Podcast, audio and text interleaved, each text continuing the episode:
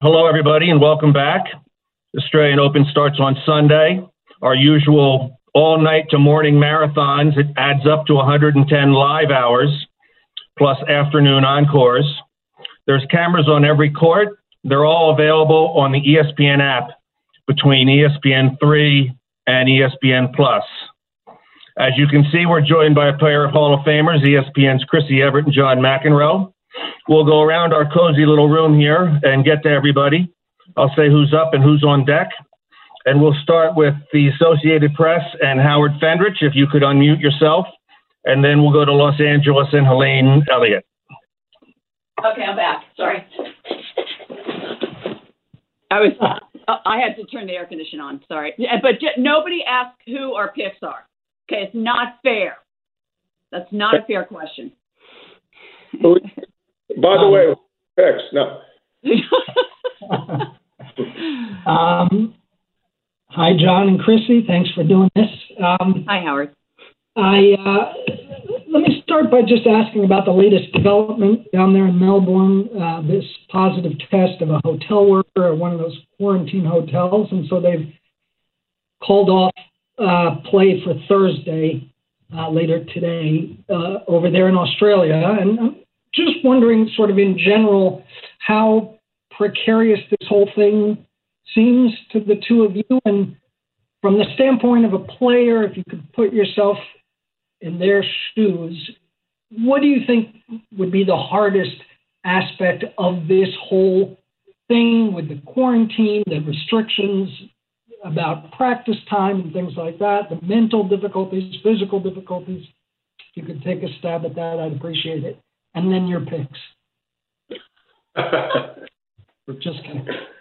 You know, I think the play. I think the players are just getting, um, you know, thrown off guard a lot, and I think it's going to demand a lot of patience and a lot of flexibility. And who is going to um, really adjust and adapt the best under those, like you said, precarious circumstances? Players are so used to routines and you know they just they like to be in control and and it, it's it, they're not in control. I mean even Djokovic who is like a control freak you know he's you, ju- you just you got to throw everything to the wind and wake up every morning and and just be ready to go with whatever is going to happen. Um it's not it's not easy but you know one thing i think the the players appear to have is gratitude. I mean, I hear it in their press conferences, and after being, you know, in a hotel room for two weeks, I feel like they're they're very grateful. This, but again, this what happens if this happens again? What happens if players are there are some players that test positive? I don't. What's going to happen in the tournament? I, I'm not an authority. I don't. I don't know what will happen. John, what do you think? Uh, I mean, this is obviously totally unprecedented. So, uh, people, uh, the players, everyone around, everyone wants the tournament to happen. Obviously, uh, after uh, going down there and spending a couple weeks, and a lot of the players not even able to leave their hotel room. I guess you have to sort of go into it, be prepared for anything mode. Uh, look at the glass half full instead of half empty. Some players will be better at that than others. Um, it's always been a little bit uh, unpredictable when you have the first event of the year. Who's going to be training the hardest o- over the uh, holidays and be as prepared to win the thing? So it's a, it's a difficult one to call, but they may have to just go in with the mindset uh, uh, that this may take longer than two weeks.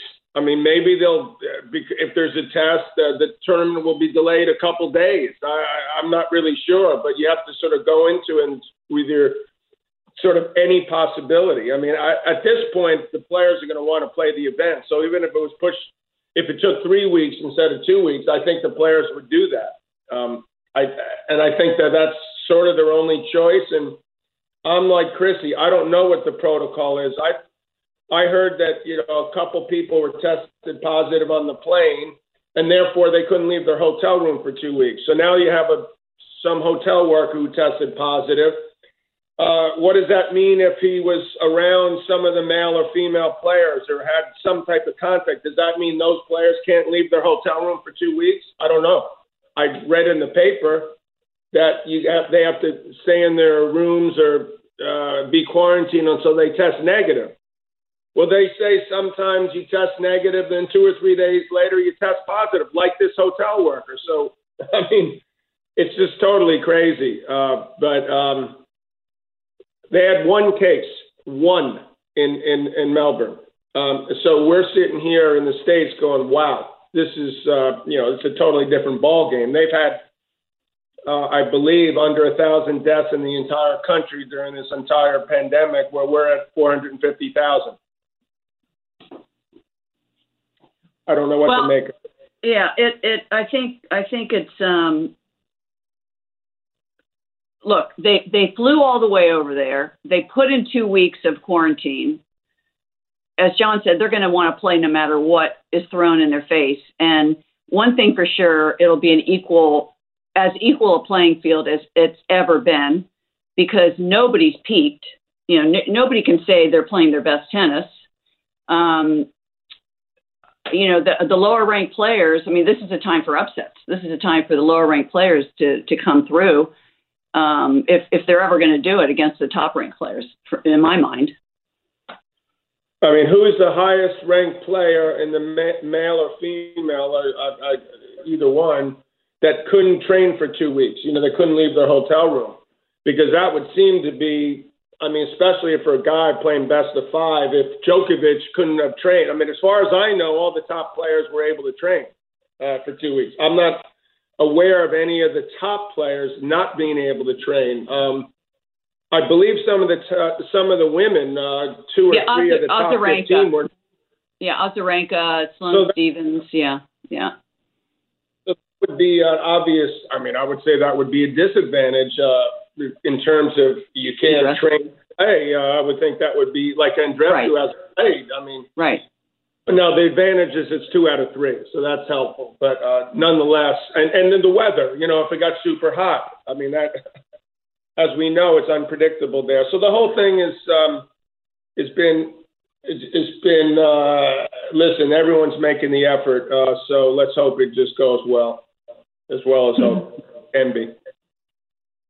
Yeah. All right, we will uh, move on now to Helene Elliott at the LA Times, and following her, it'll be Mark Berman at the New York Post. Thank you uh, for your time. Um, just uh, wanted to ask the what's become now the regular question: Can Serena win that 24th uh, Grand Slam? And do you think uh, you were saying about how maybe upsets could happen because of the unpredictability of the whole COVID situation?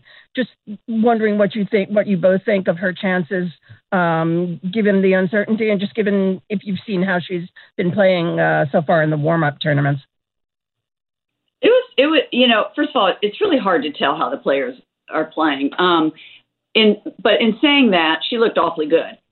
she's, she's looked awfully good. If, if anything, she's looked probably better than um, anybody else to me. You know, and when I say there, there could be some upsets, to me, she's not. What I mean, she's not in the top five, right? Correct. So what I mean is somebody like her even though she you don't consider her an underdog, she still is as far as rankings are concerned. She's the type of player that can come and win this tournament for sure because the top the other top players aren't uh, match tough in my mind. Serena doesn't need tournaments um, necessarily, as as she's proven in the past 20 years, to play her best tur- to play her best tennis. And she looks quicker than I saw her, um, you know, last year when she was playing, the, even the year before when she was playing. She looks like she's really improved her movement and her her fitness looks good. She's striking the ball well. Um, this would be an i the ideal time for her or tournament for her to win. If you look at everybody else, um, again, not struggling, but everybody else trying to find their form. You know, the question is, will they find their form at the Australian Open. I mean, I've watched Naomi, I've watched Kenin, um, you know, I, I've I've watched most of these players, Simona, and nobody's in top form yet. So, I mean, for Serena to sneak in there and take this title wouldn't surprise me whatsoever.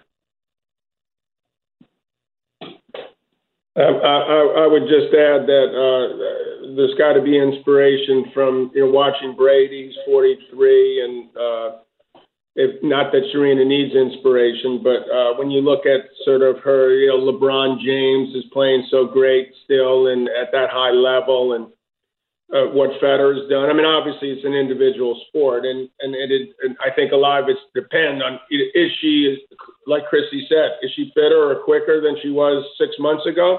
That's a big that would be a big advantage, a big huge thing if if that was the case. Uh, so uh, that would be quite helpful uh, because obviously these girls now uh, when they play her. She's got the game to, you know, the big game, but they're going to want to try to wear her down if they could. Uh, so that's and get her on the run as much as possible. So that that's a key thing. But um, she seems to be in a good frame of mind, and that's important. But you, you just don't know what will rattle these players. But she would seem to be one that can handle it better. I mean, as long as she's playing to me, I would pretty much pick her almost any time. I, so that's that's where I'm at.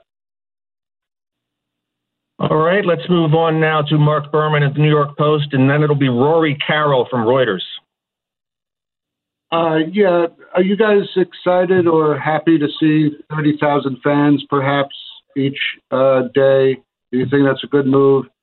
And, you know, I guess Roger might be coming back uh, soon. Uh, talking about age, I mean, he's up there too.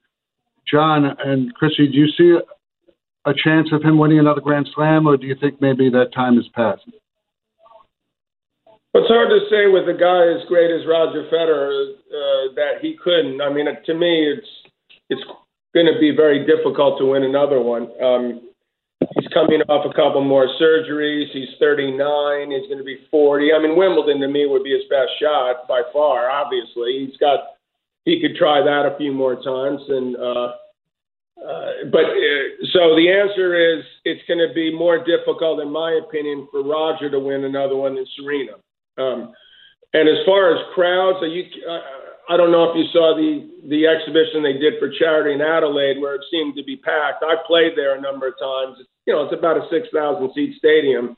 It was unbelievable. Uh, it's it's incredible. I mean, listen, when we see ten thousand fans at these NFL playoff games, we're thrilled uh, and and they're like ten thousand people. You know, you hear Al Michaels sound like seventy thousand people. You know, and you're like, wow, what? Imagine what seventy thousand people would sound like. So, any sport, anytime, anywhere, uh, we you gotta love seeing that. So. I guess that's the advantage of being isolated in another completely other part of the other side of the world in Australia and being an island that has 25 million people. They've been able to sort of shut it down completely. So the upside is now that these players, presuming hopefully this thing's going to be okay with this worker and they don't get other tests, they're going to have a lot of people there, and there's going to be an energy there. It's going to be unreal. You know, I think the players have said they feed off they feed off the crowds, and you know, crowds can lift you up. Crowds can get you, um, can change the momentum of a match if you're losing. Crowds can inspire you. I mean, there's so many positives to a crowd and um, the atmosphere is so much better when there's a crowd. Um, so I think the players are are are really looking forward to it and are excited, and I think it they will play some good tennis because of the crowds.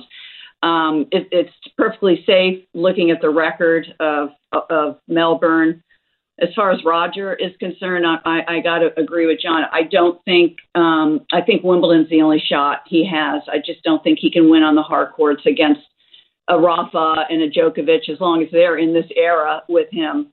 Um, you take those two out, he'd have a good shot. But boy, the, it's just that those two are so strong. It's not that Roger's not strong. It's just that those two are just getting better and better and um, peaking and but Roger, he does have a chance on the grass, as we saw uh, a year and a half ago when he should have won that match against uh, against Novak.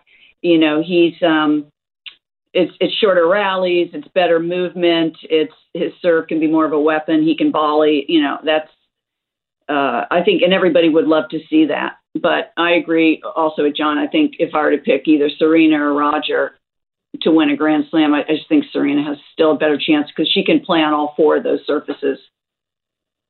Thank you. Okay, we will move on now to Rory Carroll at Reuters and then Richard Pagliaro from Tennis Now. Okay, uh, thanks, Dave. Um, I'm just curious about uh, whether you see Rafa and Djokovic continuing to dominate the slams in the coming year, or has Dominic Thiem kind of made a case that he should be considered a threat in every one of those tournaments?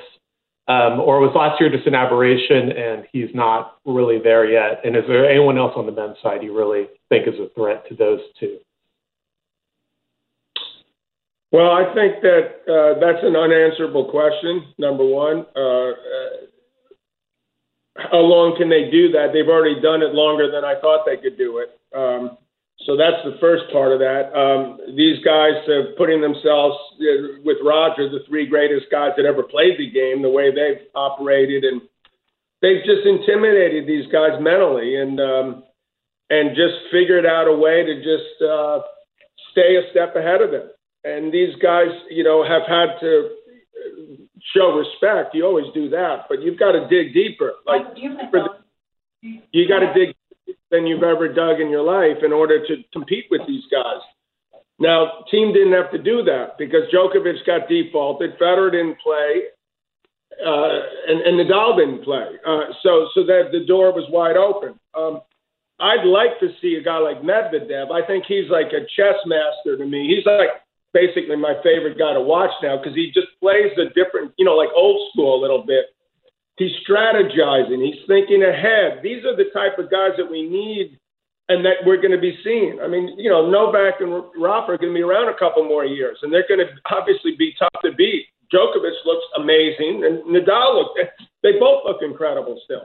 But these guys are getting closer. But you know, ultimately, uh, they've got to believe that and actually, you know, a Tsitsipas. Uh, he's got to look at himself and say, you know, this, I've got to do this to add to my game, and if I don't, I'm not going to beat these guys, but I can. And they're they're not they're they're closer than they've ever been, and it's more open and more unpredictable uh, than it has been for a long time. In some ways, because of the pandemic, the age, um, but these guys leaves no stone unturned. Uh, the top guys so they're going to have to step up and improve. You know, who's improved the most during these sort of crazy times would be would be the best answer to a question that we. I, I think it'd be better for the game if some of these guys beat those guys before they stop playing. It would be a shame if they just kept winning and they finally decide. It's like if Brady won again and he retired. Uh, you'd be like, wow, unbelievable. You know, he he loves the play so much. Maybe they do, and they're going to willing to put themselves out there two, three more years, and then these guys can finally have a shot at them. But they got to step up. Mm-hmm. Right. John had a great answer. I mean, I, I can't even I can't disagree with that. I just I think Thiem and Medvedev are the two that I would think about um, as far as, and I think Thiem Thiem especially has beaten uh, all the top player, all the top players, and has a good record against them. Medvedev is so talented and has to be confident because he had a good good year. Um, but it's to me, they have the game. It's just about them believing that they can beat the top three legends of the game. Um, and uh, but you know, Nadal and Djokovic, if they if they just if they stay the same or if they just you know back off a little bit, they're going to get beaten. They too have to continue to work on their game and to improve. Thank you. All right, we'll now go to tennis uh, now and Richard Pagliaro, and then I see Cindy Shmerler has joined. We'll uh, give her a shot. Hi, can you hear me? Yes. Okay, great. Thank you for doing it. Um, I was going to ask both of you do you see Naomi Osaka developing as like a dominant force, like a multiple, winning more and more slams, being a dominant number one? And then the second question was we've seen that the uh, CEOs of the ATP and WTA talk about synergy, doing more together. Like in an ideal world, what would that look like? Would it be a unified tour or would it be we play some more select you know, bigger combined events, what would be the best thing for the sport in terms of the ATP and WTA synergy? And then, John, the late great Hank Aaron was quoted as saying you were his favorite all-time tennis player. Did you have any Oh, interaction with Hank Aaron? Did you know him? Did you meet him? Did you, that's nice. Uh, I mean, you made my day there. Uh, I didn't God, right?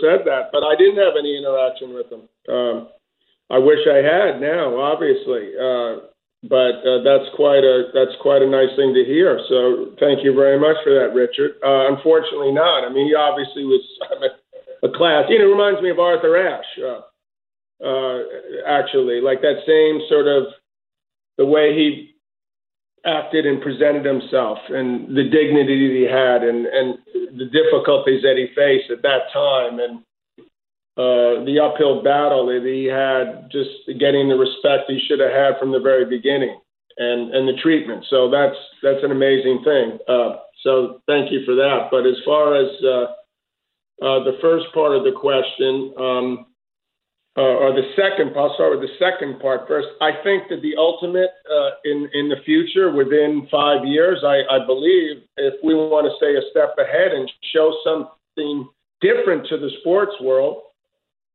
we got to have the men and women play everything together. Um, we'd be a step a step ahead of people. We're the only sport that does it to some degree now. I think it's headed there. Um, I obviously there's going to be some. Uh, people that are going to not be thrilled with that, uh, and I get that. And it's you know I'm sort of out of the loop in a sense, but in order for us to make the type of progress that we could make, I think that there's an opportunity to sort of be a be ahead of the curve, but that's going to require. Um, you know these people to be able to I, I don't know if it's going to happen because there's different mindsets but I, I think it I think it will happen um, and I think that I, rem- I can't remember what the first part of the question was. Uh, Naomi was that- Osaka? Will Naomi Oh, Osaka, Osaka, yeah. a, you know? I think Osaka, you know, I played an exhibition with her the day before Indian Wells was canceled. Um, and it may have been me, but she barely uttered a word the entire time that, you know, she was playing. And from that point forward, all of a sudden, so I saw her at the Open, and then she was sort of opening herself up and what she did there to sort of make, you know, people more aware of like her feelings, her beliefs, uh, the Black Lives Matter movement, wearing the mask of the different uh, number of different individuals that had been killed, uh, was a huge, huge step for her. Uh, I think as a human being, and I believe that there was like some type of, almost like in a way, she was destined to win that. Uh, as far as being able to dominate, uh, I don't see her able yet to dominate the way Serena did. Um, by any means. But you know, she's going to grow into her. She's growing into herself. You're seeing her grow up in front of your very eyes, and I think that's a great thing. And you know, becoming the person that you know she didn't even know she could be. So that's a great thing, and I believe that'll help her tennis too. So certainly there's not a limit, but you know, it's, it's she's got a lot. She's got work to do. Uh, obviously, you know, you've got to, as Chrissy said about Rafa and Novak, you got to keep working at your game and certainly things uh, there things that need to be improved. But she's also in a, a tremendous place to me, like mentally, which is great. I think I think the one thing she has going for her, she's the most explosive and the most powerful player out there right now. Um, with the you know, with the exception of Serena, we don't, I'm not thinking Serena's going to be around the next five or ten years. So I'm I'm I'm not um, including her in this group, but I mean, when I watch her, that racket head speed on her serve and her forehand, I mean, that serve is rivaling Serena, if not harder than Serena's now. And so, with that respect, she's got all the tools to become, to dominate and become even a better player than she is. Um, in saying that, John made a, a, big point. She's had a lot of changes in her life, and she, you know, she's living. She used to live in Boca Raton, where I live, so I used to see her all the time, and she kept to herself. They were very, you know, very humble, very um, house, very humble beginnings. Um, didn't associate with too many people. They just it was just she and her sister, mom and her dad, and her whole world has opened up now. She's living in LA. She's got a boyfriend. She's a role model. She's got endorsements. She's the hunger still has to be there for her. The hunger still has to be there. Now, I, I, kind of compare it a little bit with like when Martina came over from Czechoslovakia. And I, I know not that extreme, but Martina came from a certain environment, and then she came over, and she same thing. She kind of went to the LA, you know, experience, and um, she and it affected her tennis for a little bit, but she settled into it. And once she Naomi settles into the growth that she's going through and the changes that she's made, um, she has to be true to herself, and at the same time, she has to really still want to improve and still want to still want titles. And I hope, you know, I hope with everything that's come her way, I hope that hunger has not d- diminished. I don't see that it has yet, but um, she has such, she still has so much room to improve. She, she can, you know, learn to be softer with her hands. She can learn how to volley, but boy, she has that power quotient in her favor. And uh, so I, I think she's the player in the future, you know, to look out for. Thank you. Thanks. And by the way, about the about the men, the women, um, I don't I don't speak for the women or for the WTA, but I I I don't know if the women would join with the men if it wasn't equal prize money, and I don't know if the men would want that. So I think that there would have to be a lot of things that would have to be worked out before that. Do you ever, think the score? Do you think they'd have to go? The men would have to go two out of three sets at majors, or the women would have to go three out of five, just to make the, the length of the matches equal at majors, if that were to happen? Well, you're not talking about majors because majors does have equal prize money. No, You're no, but I'm just, I just mean just in general, you know, just as a, I don't think that's going to change. yeah.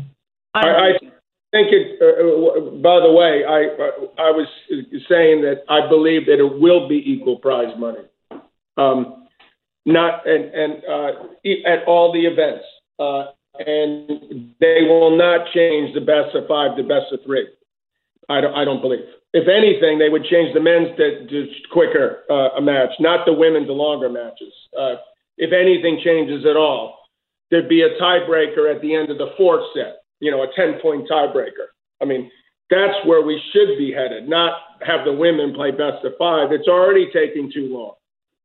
You know, these poor souls go out there for five, six hours sometimes. Fans' attention span aren't that long. I mean, that's asking too much.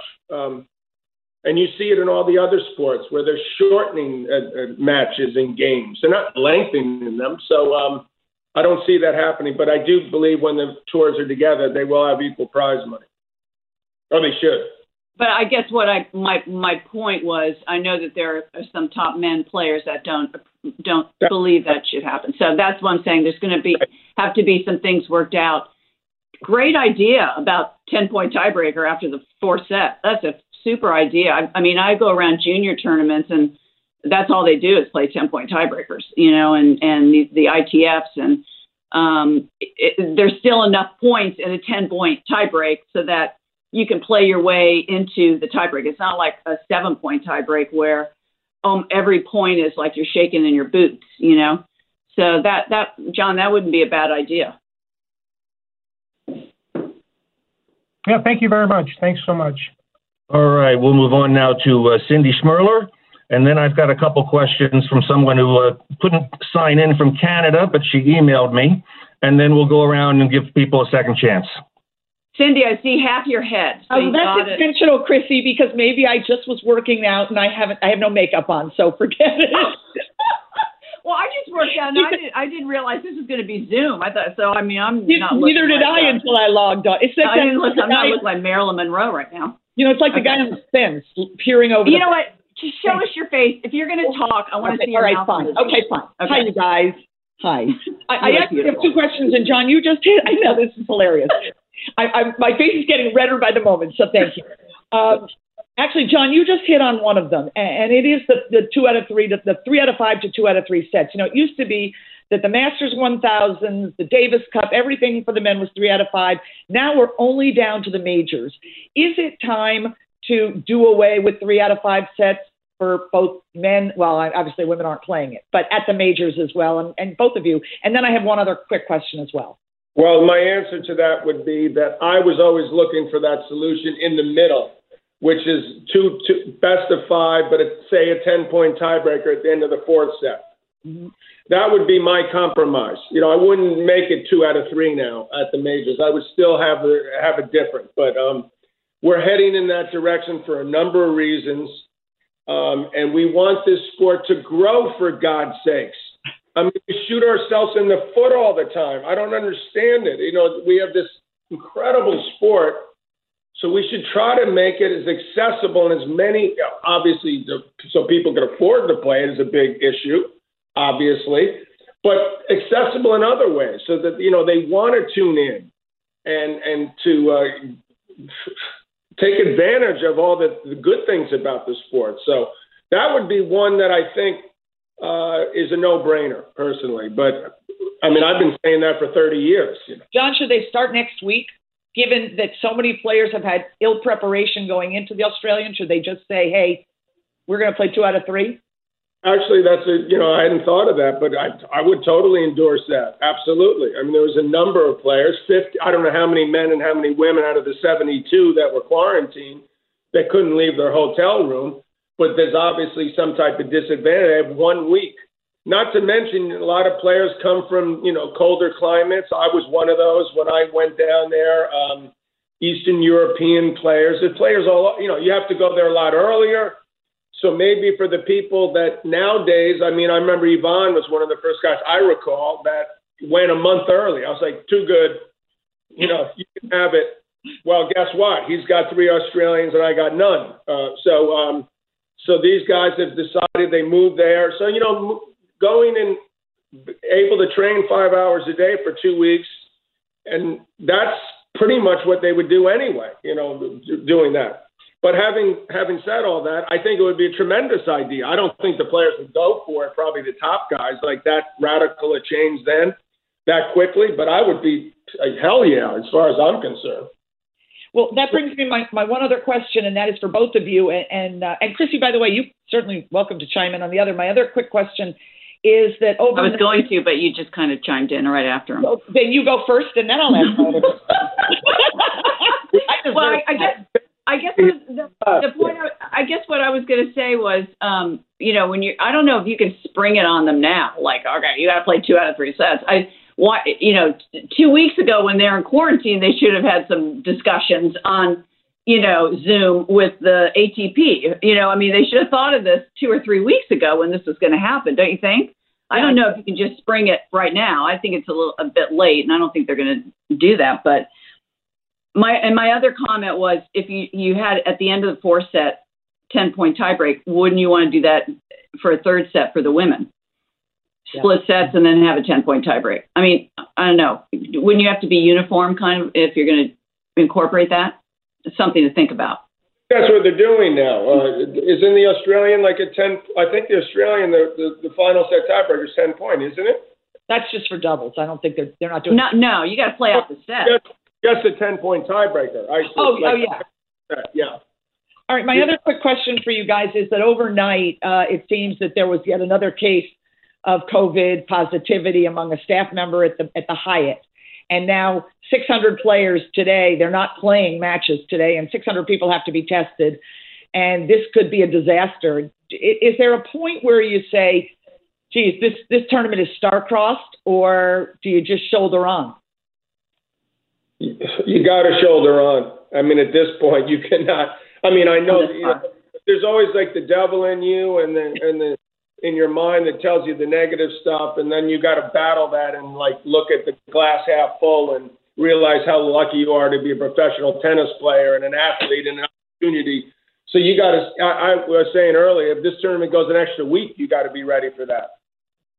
Mm-hmm. Yeah, we were talking about this earlier, Cindy, about how you know they've they've made the trip over here. They've had the two week quarantine. They've they've they've done their due diligence and and it, you know they're not going to quit now. I mean, they're going to deal with it. You, they've got to be players have got to be flexible. They've got to be patient. They've got to adjust. And you know, my you know, if there's any fear, I just don't want it to continue like players are getting COVID. You know, then it's going to be a whole different ball game. Okay. Thank you, guys. You're welcome. Good to see you. Now go All right, back. let me pipe in here with uh, a question from La Presse in uh, Montreal. It's a similar question, uh, one to John and one to Chrissy. Uh, for John, uh, what do you expect from Felix Auger Aliassime uh, this year, based on uh, how he has played so far uh, in his young career? And then the same question about Bianca Andrescu. Uh, are you worried about the injuries uh, that she's had? So, uh, John, first about Felix. Felix has an opportunity to be potentially the best player in the world in the future. So that's there's not many players that you can say that about. However, um, this past year, uh, it seems like he's sort of leveled off. So um, he seems to be a very mature young man. Um, he's extremely professional. He wants it. Um, I don't know exactly what his coaching situation is, but he he's he needs to you know take that step up again. And I think he lost a little bit of confidence. His ranking should have been higher to me at the end of this past year. I don't know how if he was affected by the pandemic, exactly what's gone on, but he's he took a, a slight step in the wrong direction and just sort of stayed the same, and other people sort of figured him out a little bit. So he's going to have to make a move, but he's got an opportunity to be right there with the best. You know, Bianca, I'm I'm I'm concerned about Bianca. I'm, I, I don't know if that was the best decision for her not to play a tournament um, because she wasn't prepared, properly prepared. Um, I, she hasn't played all year.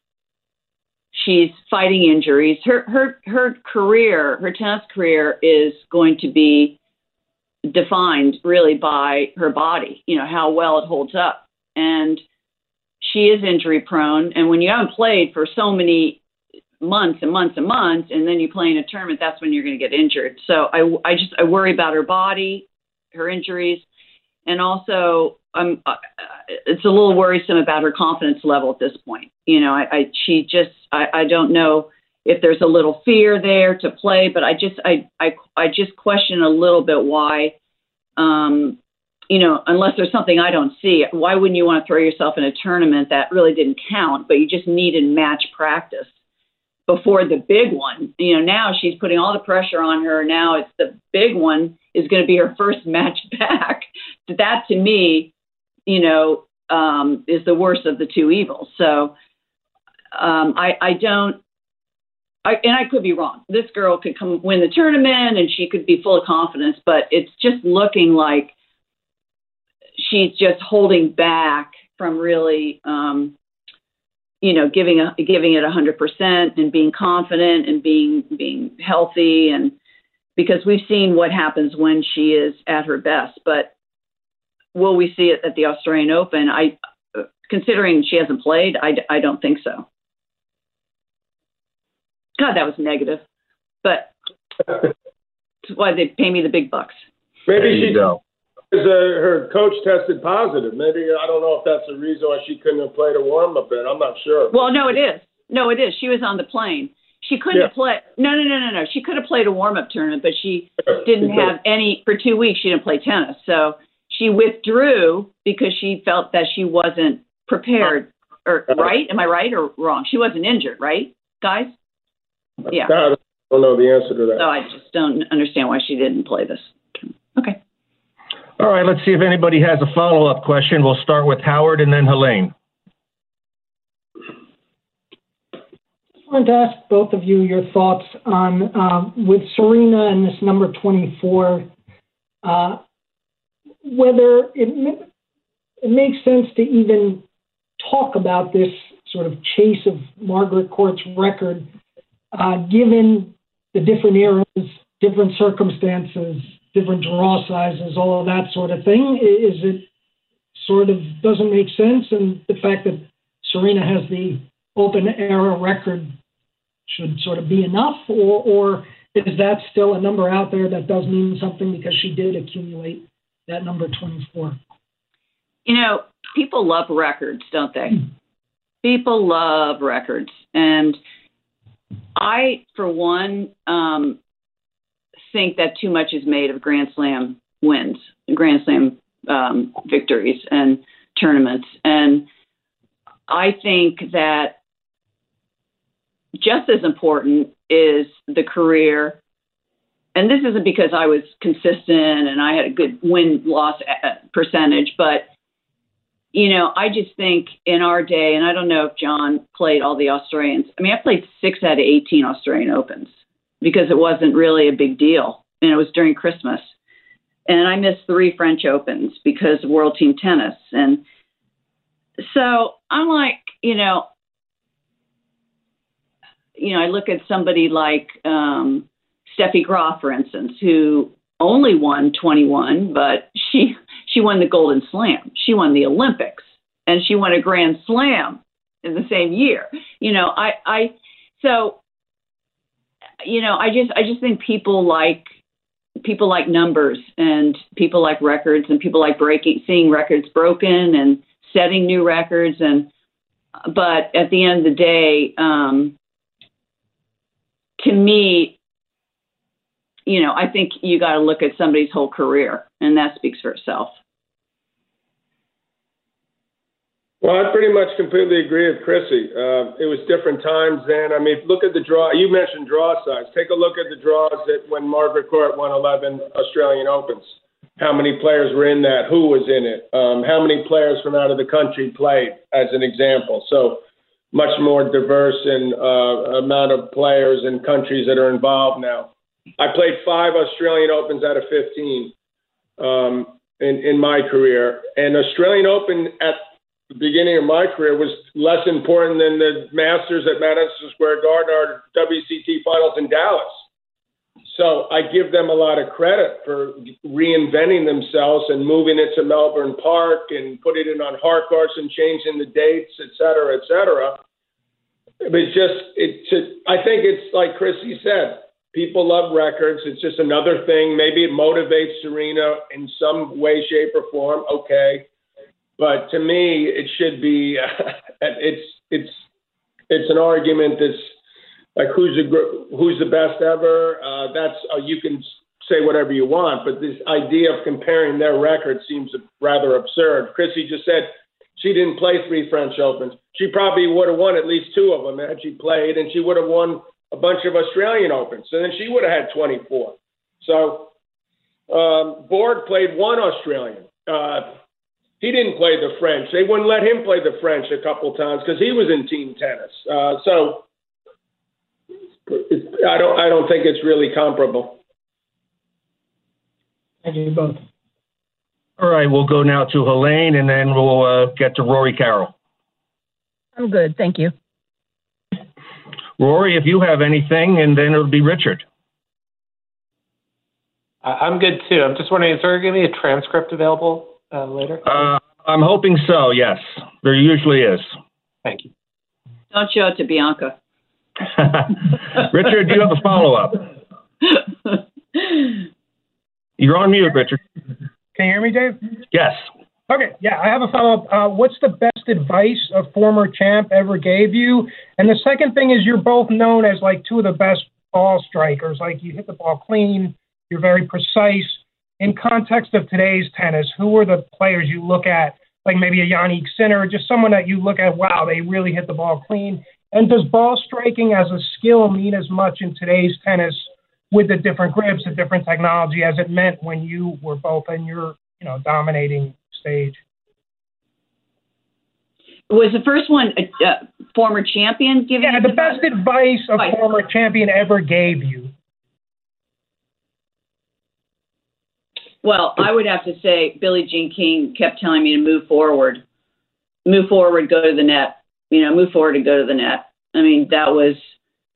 Um, I know it sounds silly, but it was advice that um, I learned at the end of my career to take, and it and it proved successful. I think that would be that would be it. Um, as far as the other one, you know, I, I think all the top, I, I can't even, I'm looking at Simona Halep. I'm looking at that um, Naomi. I'm, I'm looking at Kenin. I mean, I, you can't be a top player and not hit, not, not strike the ball unbelievably well in this day and age with these rackets, especially and the strings. You know, I think everybody strikes the ball, really clocks the ball really well. So I don't. I mean, I I, I guess I would say, as far as ground strokes, if when Serena's in position and her feet are when she's having good footwork, she clocks it uh, probably better than anyone. John, The what best advice? What advice did I give you? The, the best advice Chrissy ever gave me was not play the French Open. oh, uh, no. Uh, the best advice I ever got was when um, I played it early on in my career. Uh, I had beaten Ivan uh, the first two times we played as professionals. We did play in the juniors too. And then he beat me, I think, seven times in a row. And I was about to play him in the finals at Philly. And Don Budge came up to me and he says, Listen, John, uh, he used to be around the tournament, so because I think you should, when you hit your approach and come to net, you should approach up the middle.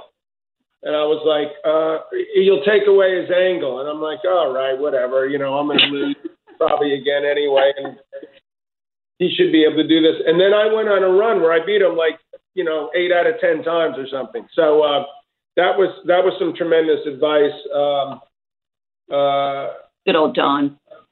I can't answer the phone. Uh, and as far as uh, the other, what was the? Oh, the other. Listen, the game is so different to me. Like than when I played, it's hard. I I try to envision like who I'd play like, or you know what it would be like to even play in this type of. It's just so crazy. Um. Uh. So I I look at it as like we're watching a different game almost. So it, it's a breath of fresh air when you see like thinkers like Medvedev. I mean, Shop Shapovalov to me would be like you know, he's like the guy that reminds me the most of what I would play like. Although, you know, I, he's a bit of a wild stallion, but if he's harnessed properly, he could, you know, do some. I mean, he's already a great player, but he's going to do some tremendous things potentially. Um, and then, because you know, you know, how many people serve in volley now? Uh, none. Uh, you know, or you know, Ivo Karlovic and you know John Isner at, on, at Wimbledon. I mean, it's you know not many. So uh, but you know, these guys, uh, it's just a totally different way that they play the game now. That I sort of I, I like it, but I also like to see some some relics of the past brought in every now and then would be would be good. If I could just ask one more, is uh, the Australian Open will be the first major, I think, with absolutely no lines people at all. Every court is going to be electronically called. What does that mean for the sport? Are we in a new era now where we won't see lines people, and how would it uh, have impacted your relationship as far as you know, firing yourself up on the court, stuff like that? Like, what would that have meant to you if you if like to take John McEnroe, put you in like a vacuum without that human sort of element to it? The, the second best piece I ever got was Nastase. And he, he, you know, when you remember when Cyclops came in, and they were like, "What are we going to do now? We, you know, we won't be able to yell at the linesman." He's like, "Macaroni, don't worry, we'll think of something else." You know, to me, it's like if you could have a situation where electronic uh, equipment is calling the linesman lines right, what the hell would you need linesmen for? I mean, why the hell would you have a human error when you'd have it if it's absolutely right? It makes no sense. So I would have been a hundred. I could have saved a whole hell of a lot of energy. Wait my energy yelling, you know, hurting, you know, I, people that sometimes, even though I think the linesmen sort of like me, uh, deep down, um, you do. They, they didn't like me a whole lot, maybe while it was going on, and and and and I was, you know, getting a lot of people pissed off at me. So uh, I think I. I could have harnessed that in a different way. It would have been, I would have maybe really enjoyed that. So you live and learn. it's definitely going to it's definitely going to change i mean technology has changed the world. It's definitely changing our, will change our sport. And i i like the human element. You know i like the linesman. I i like making mistakes. I like you know, i like the human element. i think it's linesman. She, she loved yelling at the linesman. Who me who me? No. I gave him but i gave him dirty looks and you know that. Um so I don't know. It's just, it's just, it's become, uh, I, I just, I don't know how to, I don't know how I feel about it, but I guess it's the fairest thing of all. So I guess it's, it's better for the tennis. If you like the human element, then we'll, wait, I have a better idea. Have the, the players call the lines. Then you'll Oh, see, Jesus. then you'll see some interesting developments. Yeah, well, I've seen junior tournaments enough. That's, that, that's not going to work. Well, no, well, they- but they, there- there's challenge. You have a challenge system though. And they could True. have a guy challenge and then True. Forgot about that. Yeah, true. if they're cheating. All right, we will finish up with Cindy if she has any follow-up. no, I'm sufficiently humiliated. The only thing I'll say to you, John, is that I was there in Philadelphia for that match you played against Ivan, and I think you're lucky that he didn't do to you what he did to Vitas at the Masters that year, where he went straight at your at Vitas's forehead and sent him falling to the ground. Uh, yeah, that was also, that was also the same year that uh, Vitas made the greatest line in the history of tennis, as you'll remember. You know, no one beats Vitas Gerulaitis 17 times. In. Love it. Uh, that was a memorable event, and um, so uh, yes, that's true. But he he hit me numerous times. There's Yeah, I no know. question, more than any other human. Are you dressed, or are we just? Uh, yeah, no, no. He's naked. Boy, oh boy, am I going to learn my lesson on this one. Dave, I'm so glad I jumped in a little bit late. It's really been fun chatting with all of you this afternoon. I got to do yoga class too, so I'll be like you in an hour. yeah, okay. Bye, everybody. It's a All right, pleasure. thanks a lot, everybody, for your time and interest. Hope Thank you're tuning guys. in next week, and uh, everybody take care.